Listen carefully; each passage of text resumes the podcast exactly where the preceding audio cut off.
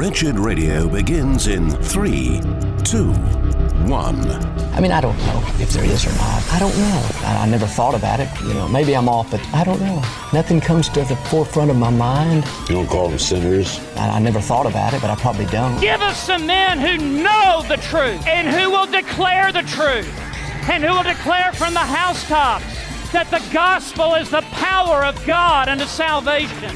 It's time for Wretched Radio with Todd Friel. Welcome in, welcome in to another Witness Wednesday here on Wretched Radio. Hey, I'm Jimmy Hicks in the studio as Todd and team are out on campus at Kennesaw State University. And before we head out and check in with them, I wanted to take a brief moment to ask you for a favor. If Witness Wednesday has ever been a benefit to you, if you have been able to pick up things over the years that help you along the way in your witness encounters, I would like to ask you to take a moment to visit wretched.org/donate and consider becoming a gospel partner. Honestly, it is through the efforts of our gospel partners that Witness Wednesday is even possible.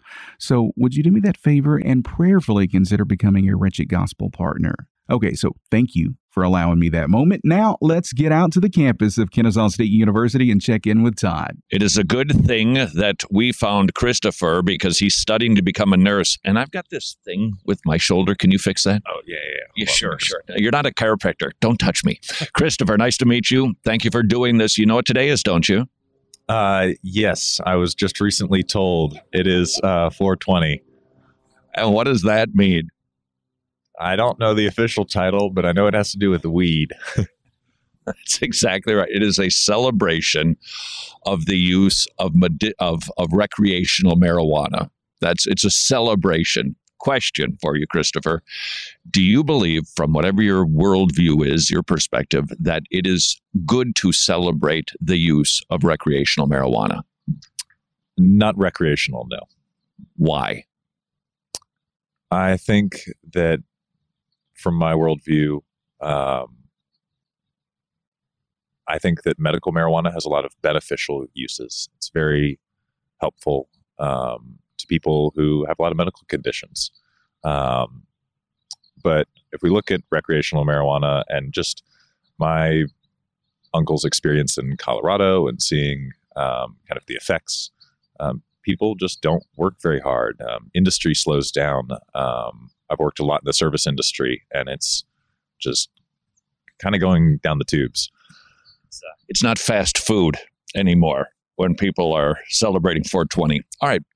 But my question for you, though, Christopher, I want to press in on your worldview. What? Why is that a problem? So people don't work as fast. Maybe they don't make as much money. They enjoy themselves. What about your worldview says, you know what, that's just not a good justification for recreational marijuana? I don't think usually I usually I say words out loud and then then I find out if I believe them. Um, it goes out the mouth, in the ear, and then I think about it. You know, We've we've all got processing issues. That's yours. So speak the words and let's see how it sounds. Let's see. Um, I don't think that when people use marijuana, it's uh, as recreational uh, for use. It's as a way to avoid or distract ourselves from our own problems. Um, at least that's been what I've seen, um, and I don't think that's that's healthy.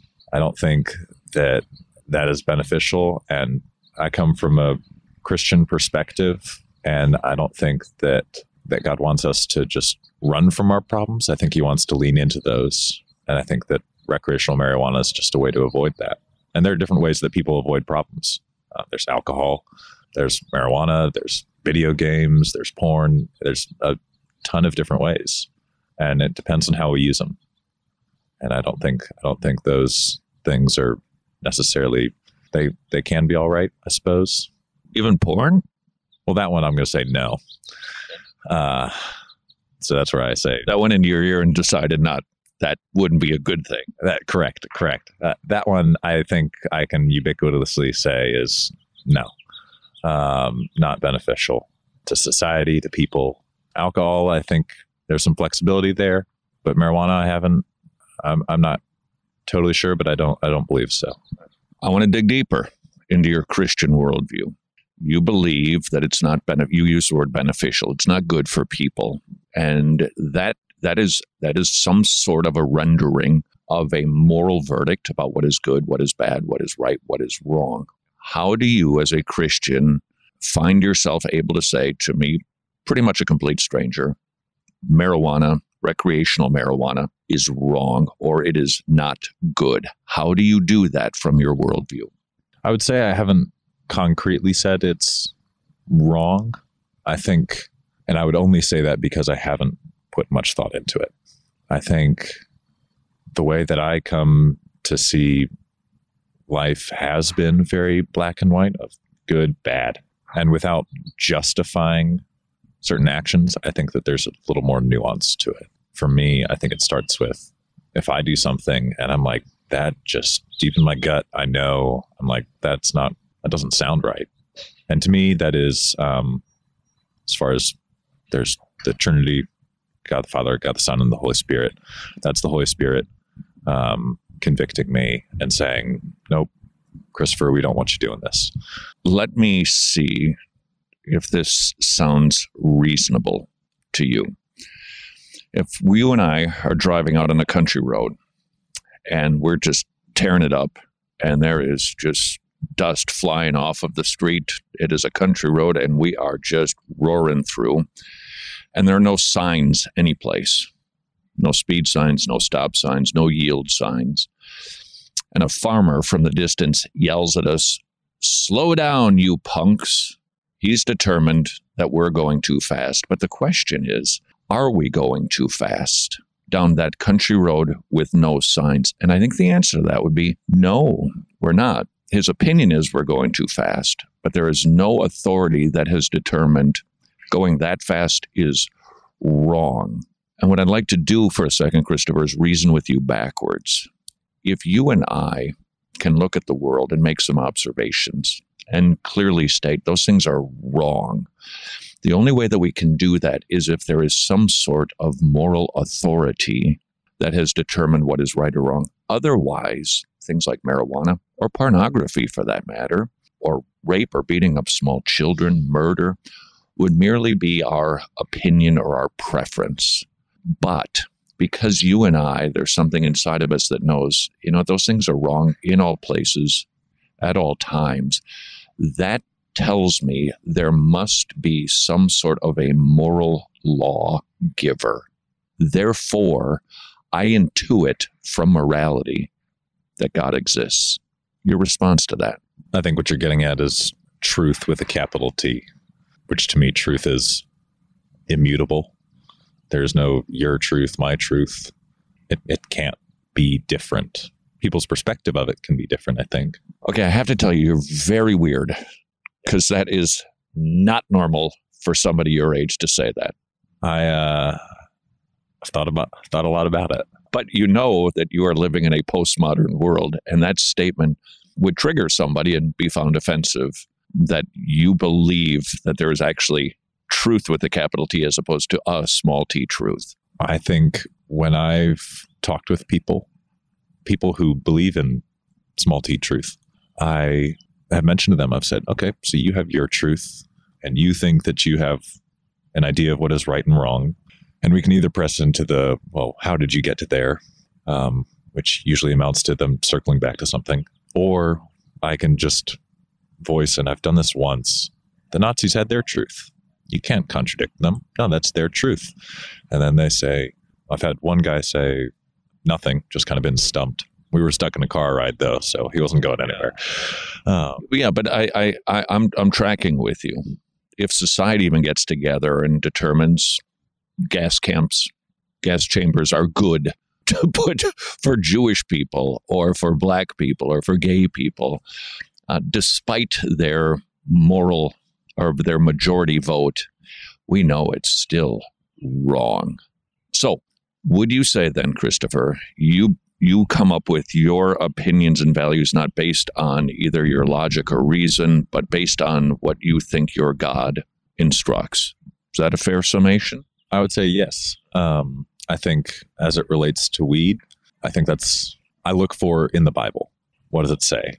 And here's where I haven't done a whole lot of research. but I'm pretty sure the Bible doesn't clearly mention marijuana. Um, and so that's where I kind of want to figure out the digging more. All right. So now here's where I'd like to go with you, Christopher. You've made it clear without being asked that you're a Christian, that you believe, I presume, in God and the Bible. You mentioned the Trinity, Father, Son, and Holy Spirit. You don't know me, but let's just say I walked up here, sat down next to you, and said, Christopher, I would like you to persuade me, giving you full permission to say whatever you think is necessary. I won't be offended. I want you to persuade me to become a Christian. Go. I'd ask you first where you find your meaning in life, where you find your source of joy. So antithetical to the way I work. And then I'd, but I'd ask where your source of joy is.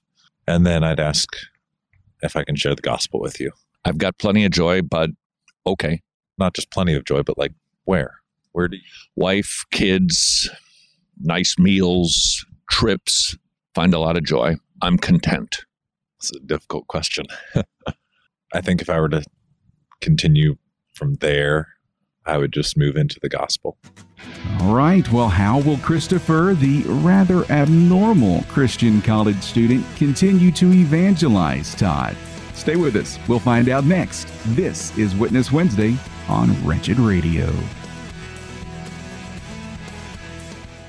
We've been telling you for well over a year that our newest production, Transformed, would be coming soon.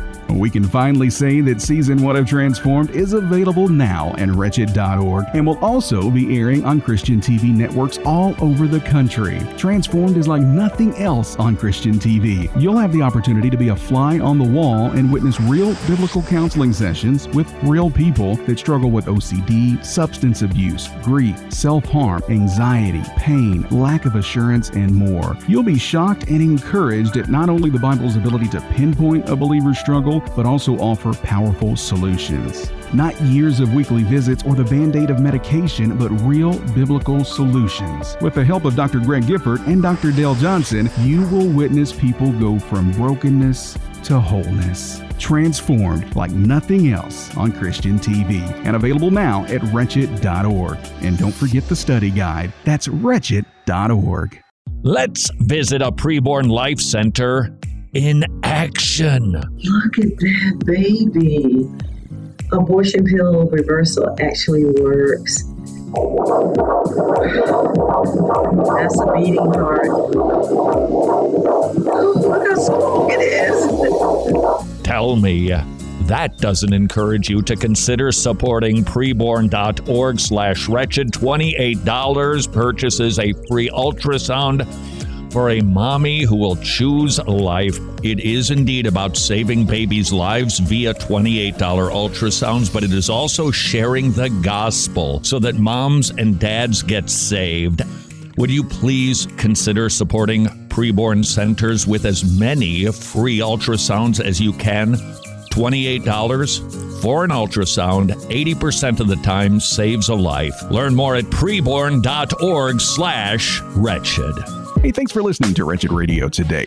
So, what do you get when you mix a group of Gen Z college students and a group of biblical experts together with 2,000 year old questions? Well, of course, you get Road Trip to Truth. John Fabarez has hit the road on a quest to find answers to life's biggest questions like environmentalism, social Darwinism, the deadly impact of pornography, and the dangers of agnosticism. Those are just a few of the topics covered in season two of Road Trip to Truth, which is available now at roadtriptotruth.org. Season 1 is also available, along with study guides for each season and a homeschool curriculum. Road Trip to Truth helps your children better understand questions from the world from a biblical perspective, and it will help you learn how to witness more effectively to this generation. So grab your copy of Season 1 and 2 of Road Trip to Truth at roadtriptotruth.org.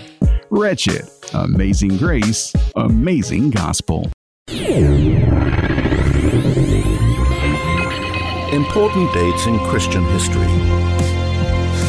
988 AD. After examining several religions, Vladimir, Prince of Kiev, chooses Orthodox Christianity to unify and guide the Russian people.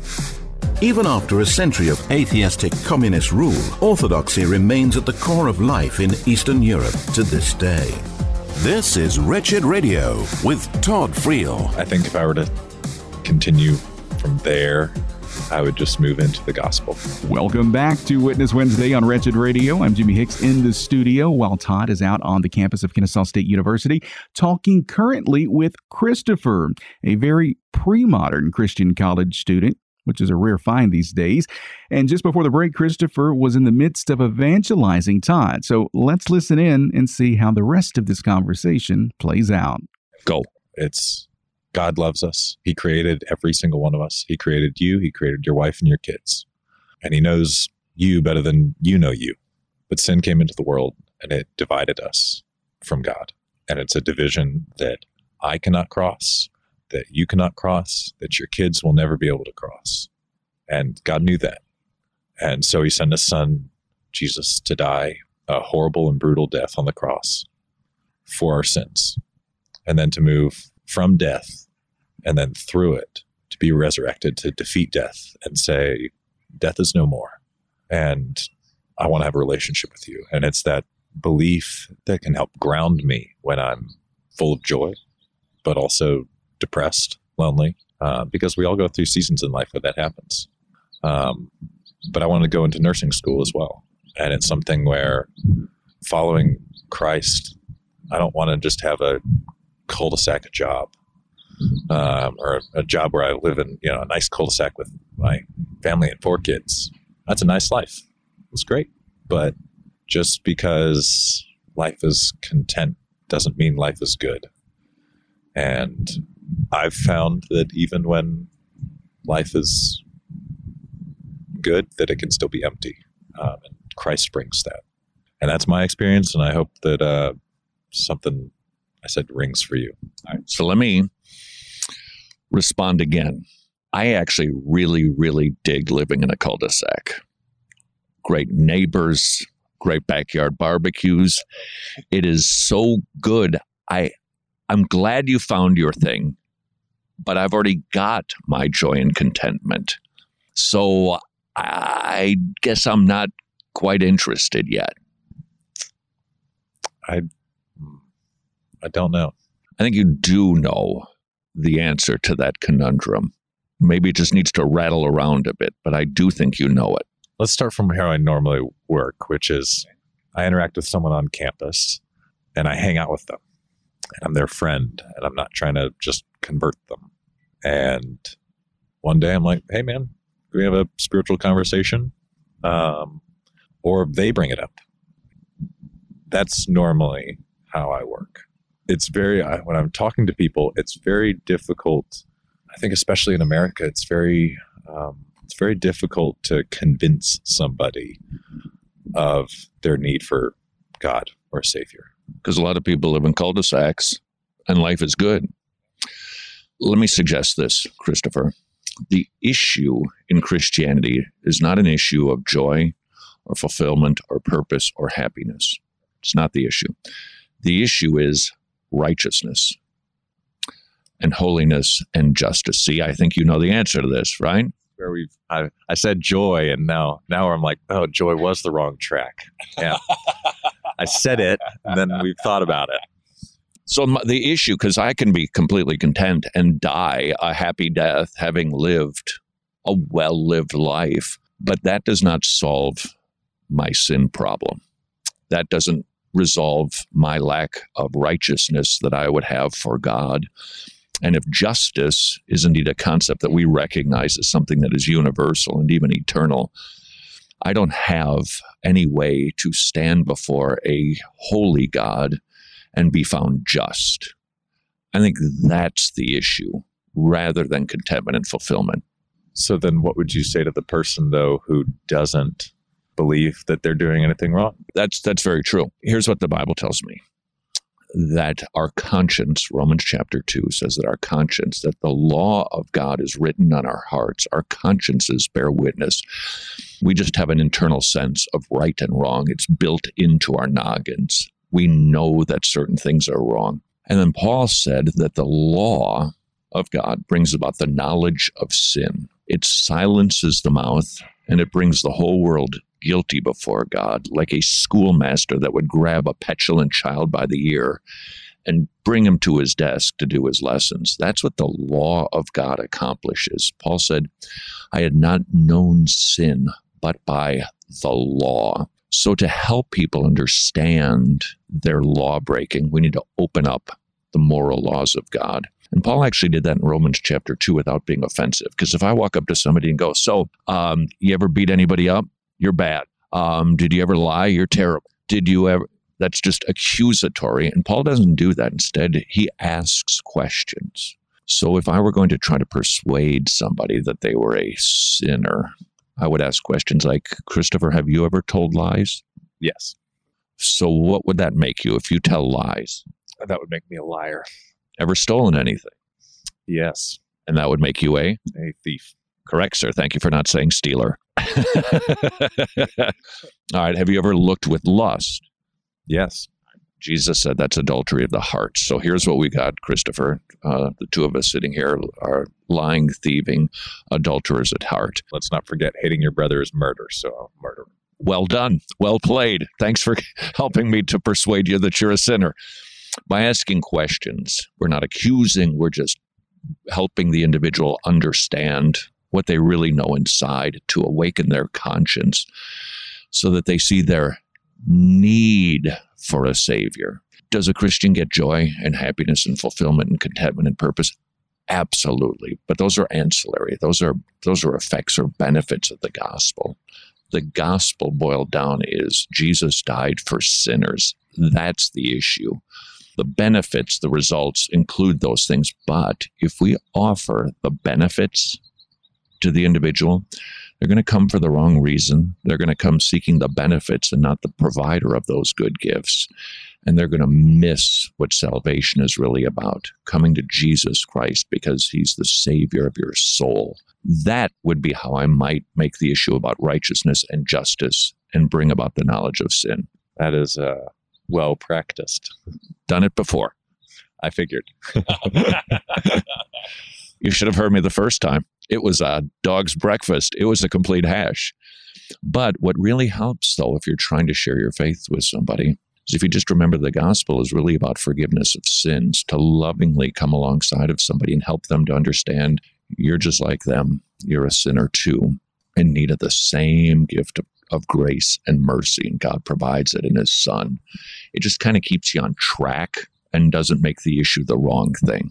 So, last question for you. We've got a theological exam going on now, Christopher.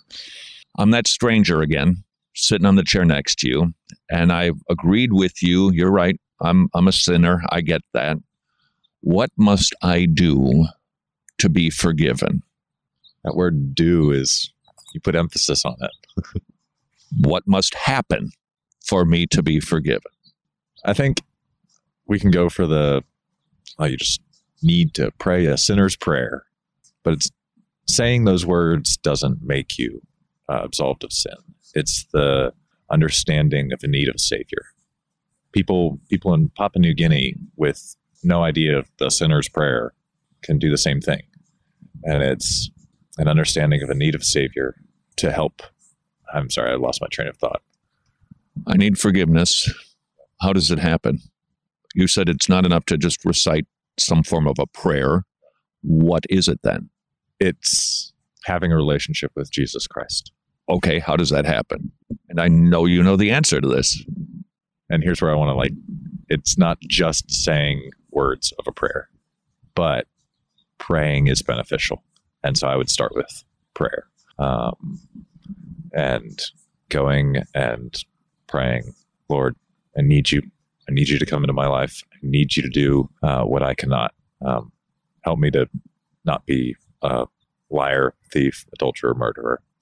And I think it starts there and reading the Bible, but it's it's more than just the actions of reading every day and for five minutes. Like that's not the heart behind it. I think God wants the heart. He doesn't want the actions. And um, I think that's it's one of the Psalms. Um, 51, I think, is uh, David's just sinned, and he says, I know you don't want sacrifices, you want a broken and contrite heart. And that, I think, is what we start with. We offer that. How's about summation? Believe on the Lord Jesus Christ and you will be saved. Yeah. Yeah, but I, I, I applaud that distinction about what belief is. It's not just kind of mumbling some words as if it's some sort of code to get into the kingdom. It's more of a dying to self and putting your trust in Jesus Christ, like you'd put your trust in a parachute. You don't just say a prayer to the parachute, you put it on. And you put on the Lord Jesus Christ. Make no provision for the flesh. You believe in Him with your being as opposed to mere mental assent. Yeah, I, I totally agree with that. You know, of course, this is Witness Wednesday, but these encounters with Christians like Christopher are just as vital for us to hear as the encounters with unbelievers. We have the opportunity to listen to two believers speak and sharpen one another. We learn and grow as they too learn and grow. But this chat with Todd and Christopher, it's not over yet. We have more coming up next. It's Witness Wednesday on Wretched Radio.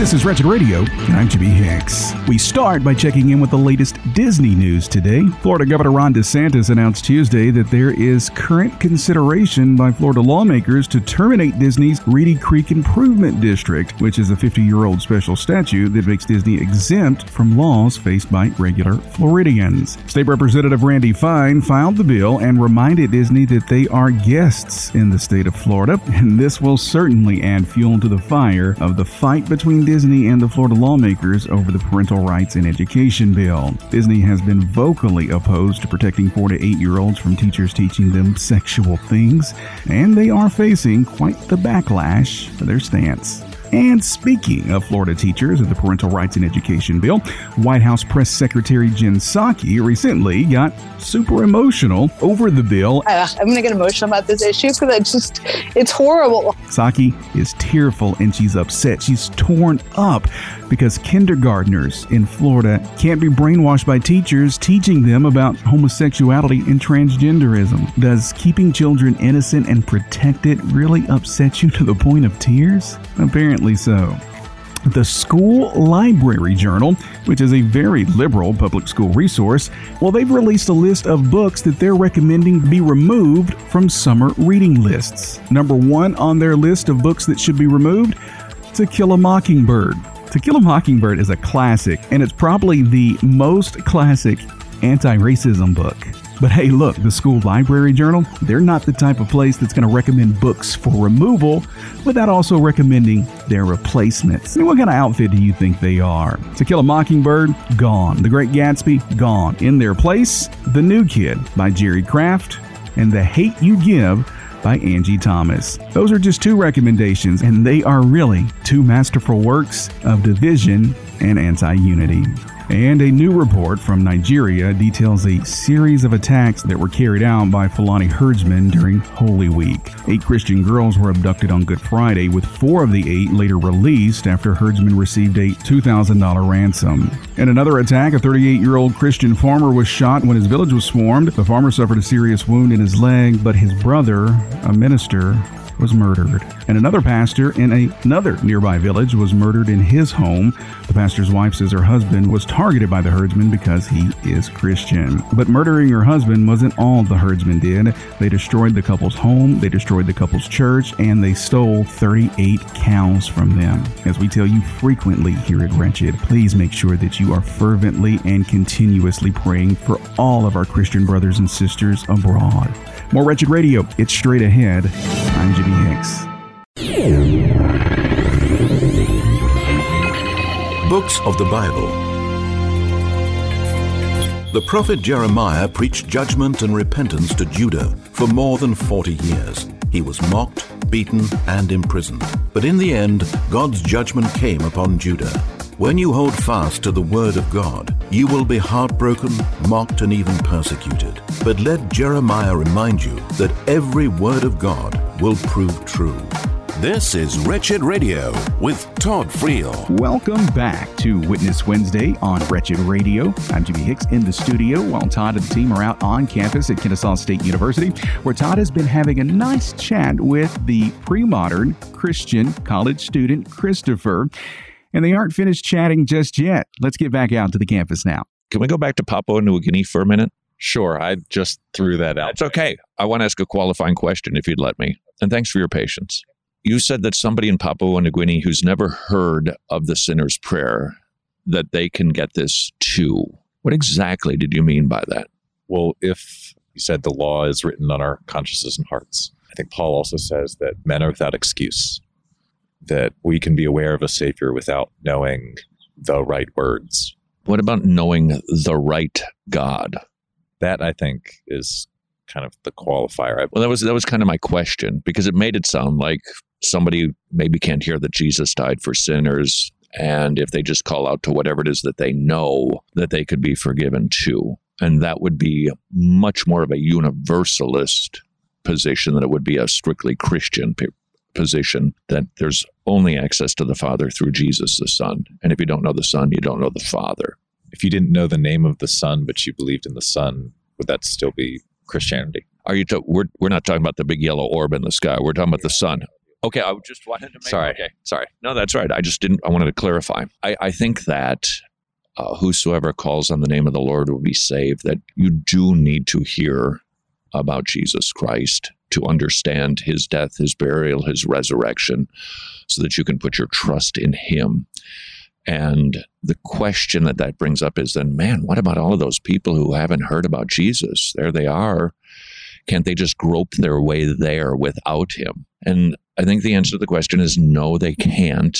But in truth, they don't actually respond to the calling of their conscience. God is preaching, I think, in several ways through creation, testifying that He exists, through their conscience. He's also just embedded a knowledge that He exists in every human being that there is a knowledge of God in all of us, but they have to be introduced to Jesus Christ. And without that, they can't be saved. That would be my take. Agree?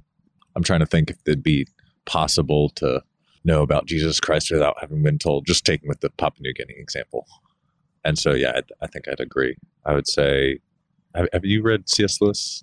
Which one? Well, he's written a lot. Chronicles of Narnia. I've seen the movie.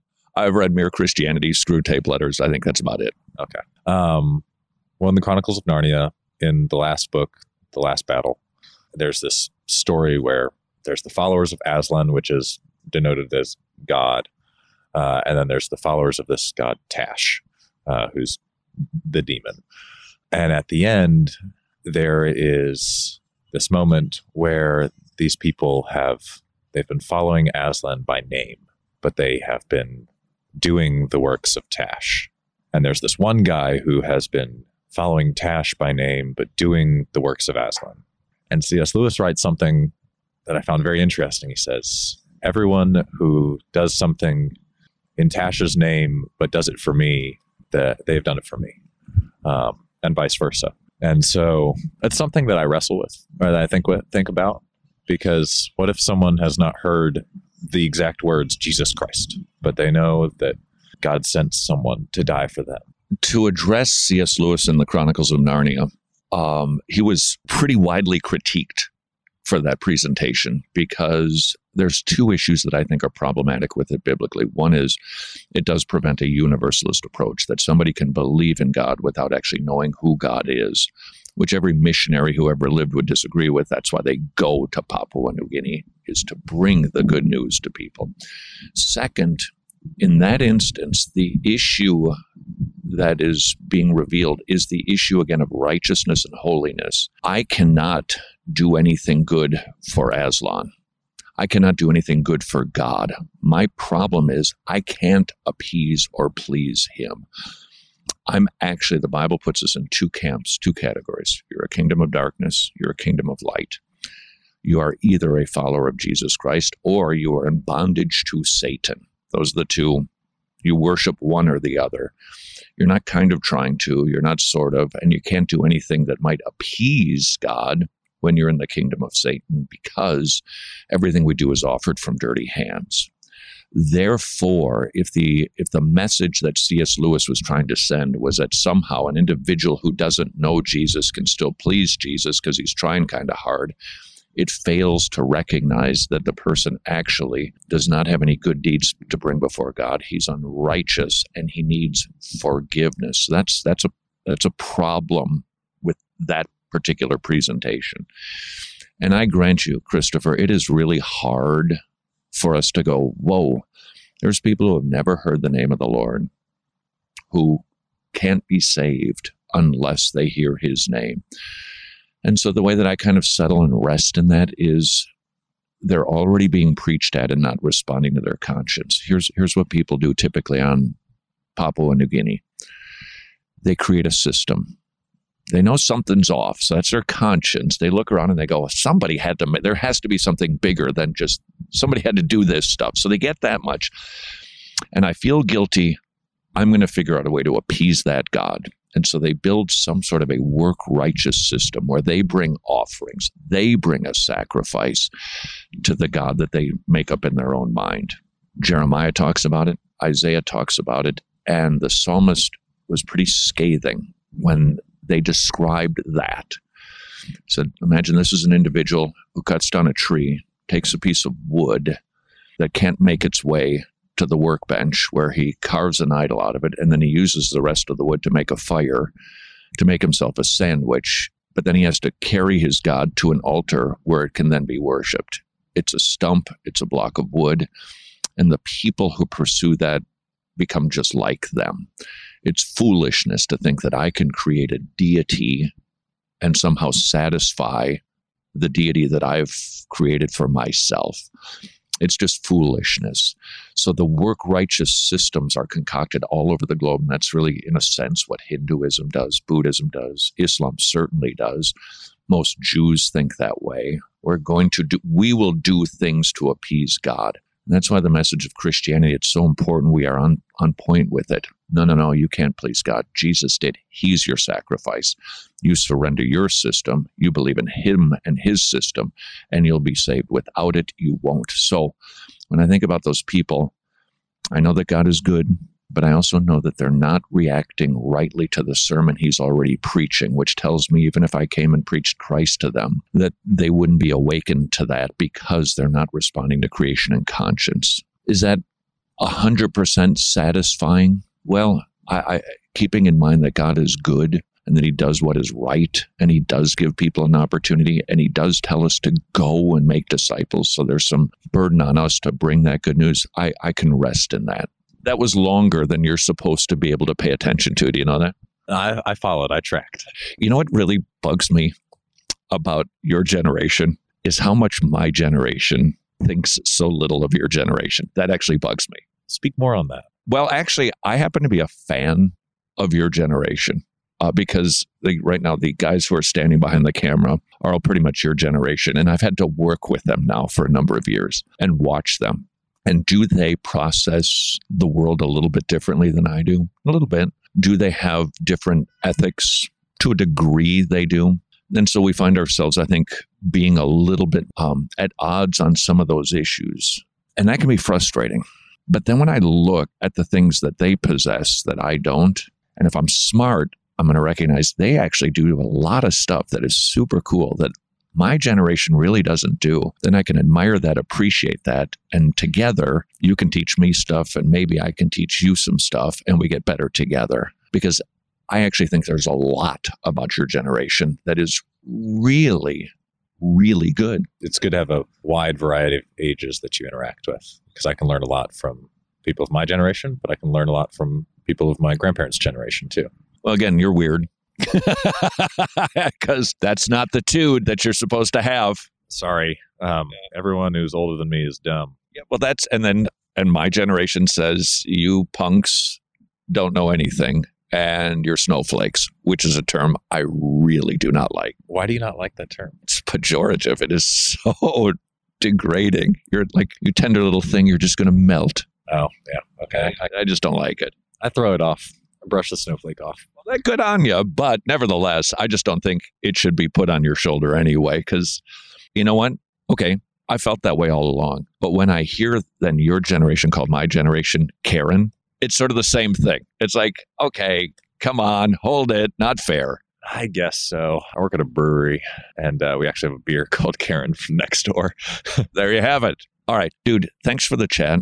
I appreciate it very much. Thanks for being um, level headed. And thanks for being willing to actually bring up your Christian faith without really being asked, and for your desire to go into a field to help people. is really stellar, and I'm glad I met you today. Hmm. So Todd doesn't like to be called a Karen. You learn new information every day. and That's nice to know. It really is nice to know. Okay, well, hey, what a great and encouraging conversation we just had the opportunity to eavesdrop on. And we're not quite finished. We have even more Witness Wednesday coming up. This is Wretched Radio. There are brothers and sisters in Ukraine who could use your help right now. Max, the Tomorrow Club's leader in Ukraine, visited us on the telephone to share the need that many believers in eastern Ukraine currently have. Our focus was children evangelism, and right now we have to walk away from that and really serve those families who had to escape. Our Tomorrow Club leaders in the West trying to meet the needs of those families. It's a good opportunity to show Christ to them in this time of trial. Pretty unlikely that you can visit Ukraine to help those brothers and sisters, but there are hands and feet on the ground, the Tomorrow Club leaders helping out brothers and sisters in need in Ukraine. To learn more about how you can help and support the Tomorrow Clubs, who we hope will quickly return to children evangelism. Uh, learn more at tomorrowclubs.org slash wretched, tomorrowclubs.org slash wretched. I could spend the next 60 seconds telling you things like Wretched Radio airs on over 820 Christian radio stations, or Wretched TV appears on 125 Christian TV stations. I could tell you that the Wretched Radio podcast has had nearly 5 million downloads in the last year, or the Wretched YouTube channel has had nearly 125 million all time views. But I'm not going to do that. Instead, I'm going to say thank you. Thank you for your continued support that has helped us reach millions of people all over the world with the gospel. Wretched Radio and TV, Road Trip to Truth, and our newest production, Transformed, are all possible because of the support of our gospel partners. If you're not a gospel partner, would you please prayerfully consider becoming one? We rely on your kindness and your generosity and your ongoing prayers. Visit wretched.org slash donate to get all of the details. That's wretched.org slash donate, or you can text the word wretched to the number 44321. Confession. Normally, numbers aren't my favorite subject, but these numbers make me happy. Medishare is affordable biblical health sharing with twice the satisfaction rate of Medishare members versus traditional health insurance plans. The average family saves $500 per month. Over $3 billion worth of medical bills have been shared among Medishare members, which, by the way, Medishare has been around for a quarter of a century. Don't forget, telehealth is available at Medishare, and it will take you two minutes to receive a quote to see what you and your family could be saving every single month with Medishare. Affordable, biblical health sharing. Please spend a very worthwhile two minutes at 844 34 Bible, 844 34 Bible. Attributes of God. Aseity is the word for God's self existence. Nobody made God. God is the unmoved mover who causes all other things to be. All things depend on God for their continued existence. God does not need his creation. He chose to create us to glorify him and enjoy him forever. This is Wretched Radio with Todd Friel. And we are back with more Witness Wednesday on Wretched Radio. Todd and the team still roaming around the campus of Kennesaw State University, so let's check back in with them now. There is no chance I'm going to forget this lady's name because it's actually on your jewelry. Thank you for that. That makes life easy. Where are you from, Ashanti? Uh, Lilburn, Georgia. What are you studying here? Uh, exercise science. Exercise science. So, doing something in the sports industry, working with people to help them feel better. Uh, physical therapy, and I kind of want to open my own practice and everything. Okay, so you grew up in the South. This is the Bible Belt of America. Did you grow up as a Bible belter in a Christian home? Yes. What kind? We were Catholic at first, but then we went to Christianity. So.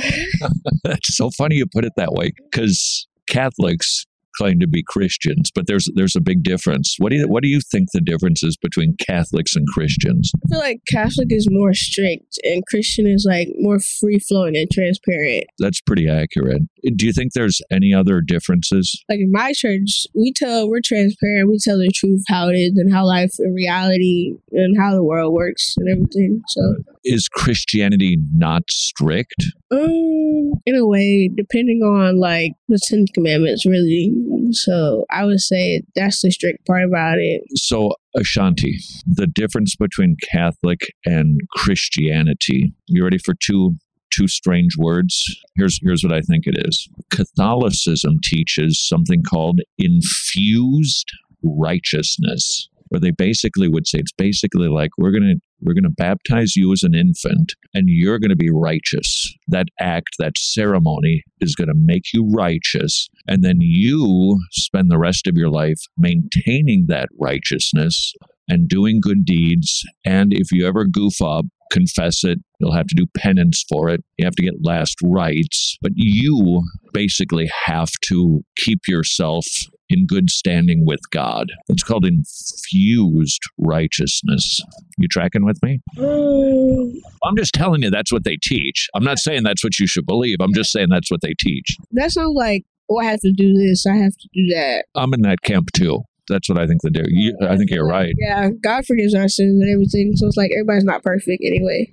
So No, I, I agree with you because what I described, I think it was accurate. You rightly summarized it and said, man, that's a lot of work. yeah, right? I agree with you. That's a works system. Christianity is a grace based system, forgiveness of sins. And even though we do keep sinning, we're still forgiven because God is that good. Yeah, that's that's that's my belief too. So tell me, in your opinion, Ashanti, how does somebody become a Christian? I just feel like you have to believe. Really, I believe that at seven years old, and you know, I got baptized and everything. It was like, yeah, I just feel like you have to believe and like give yourself to God and trust that you know He'll do anything in His power to set you on your path in life. I think believing in God is the exact right thing that we're supposed to be doing. So tell me, do you think people who don't believe the way that you do are wrong? No, everybody has their opinions and facts. So that's if that's their opinion, that's their opinion. We can still share the same, you know, land and society. I believe we can definitely get along with each other, even though we disagree. But shouldn't we also, even if we're like agreeing to disagree, shouldn't we be thinking if you don't believe in Jesus, then you'd be wrong? Don't have to be snooty about it, but if we believe that Jesus is right, wouldn't that automatically mean other religions are wrong? No, not really, because everybody has their different faiths, different gods. So I just feel like if that's how they show their religion, their worship to that God, that's how they should do it, rather than you know everybody just not liking each other because of an opinion they have. So But do you do you think that we can still like somebody and disagree with them? Yeah. I do I do too. That I can disagree with somebody, but that doesn't mean we have to hate each other, right? So from my perspective, Ashanti, I would say that if Jesus Christ really lived, really died to forgive us of our sins, really rose from the dead so that we could be forgiven, and that he really said, I am the way, I am the truth, the life. Nobody comes to the Father but through me. If that's actually true, then that would mean every other religious system is false. I don't think everybody's religion is false. So you would say that an individual can believe pretty much whatever they want, and it's true. Depending on how, if you want to practice that, like if that's what you want to transition to, that's you know your belief. It's not mine. So Yeah, no, I, I agree. I can't I can't make anybody believe anything, but I can still lovingly say, I disagree with you. I think you're wrong. I think this is the truth. And we don't impose our views on people, but it's really more loving to say you're wrong, especially if we think that they're in danger of being judged by God, being found guilty. They need Jesus. So it's a loving thing to say, let me tell you why I think Jesus is the truth. And I can do that in a way that isn't off putting or offensive, and we can still get along, right? I agree. We can also get along, no matter like if we have disagreements and everything, like politics, religion. We can also get along. Doesn't seem like we do these days, though, does it? No, not really. Do you think the country is like more divided than it used to be? it is, but some of us are trying to come together. But you know, it's always those people trailing back, trying to be like, "Oh, we should be peaceful and unite together." Can I share a way out there thought for you with you, and you tell me what you think of this? All right. You're a different skin color than I am. I'm different than yours. What's the difference between us besides skin color? Um, You're a girl. I'm a boy. yeah. There's that. Maybe like the background from where we both came from. I would say that's a different. We have different life experiences, different parents, of course, but we're both humans, mm-hmm. right? From a Christian standpoint, do you know why we have different skin colors? I really don't know why.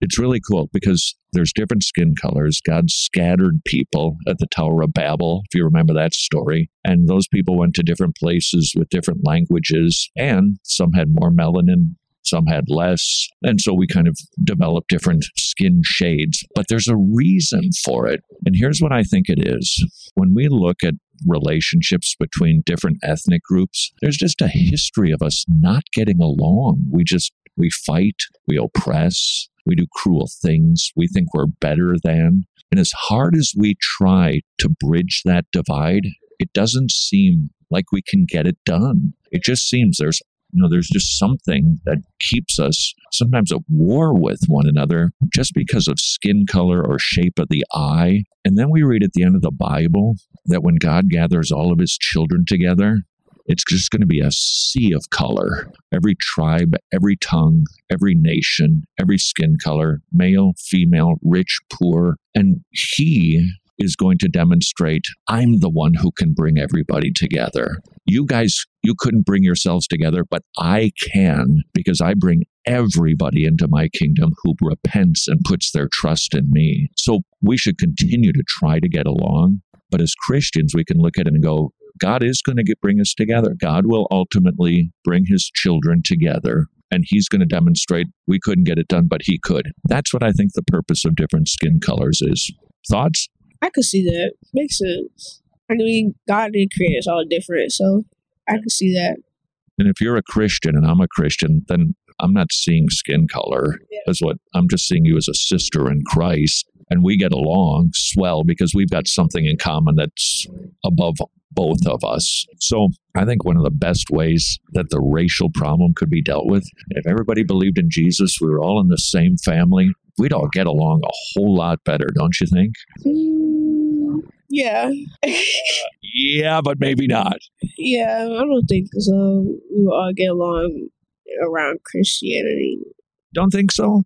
Mm, because people, you know, they have their own religion already. So it's like, why take that away from me? And we can still be a unit in society. So not really. It's a yes and a no. Okay, so yeah, see, I kind of, I kind of think it does because we realize really the only difference between you've got more melanin than I have. That's it.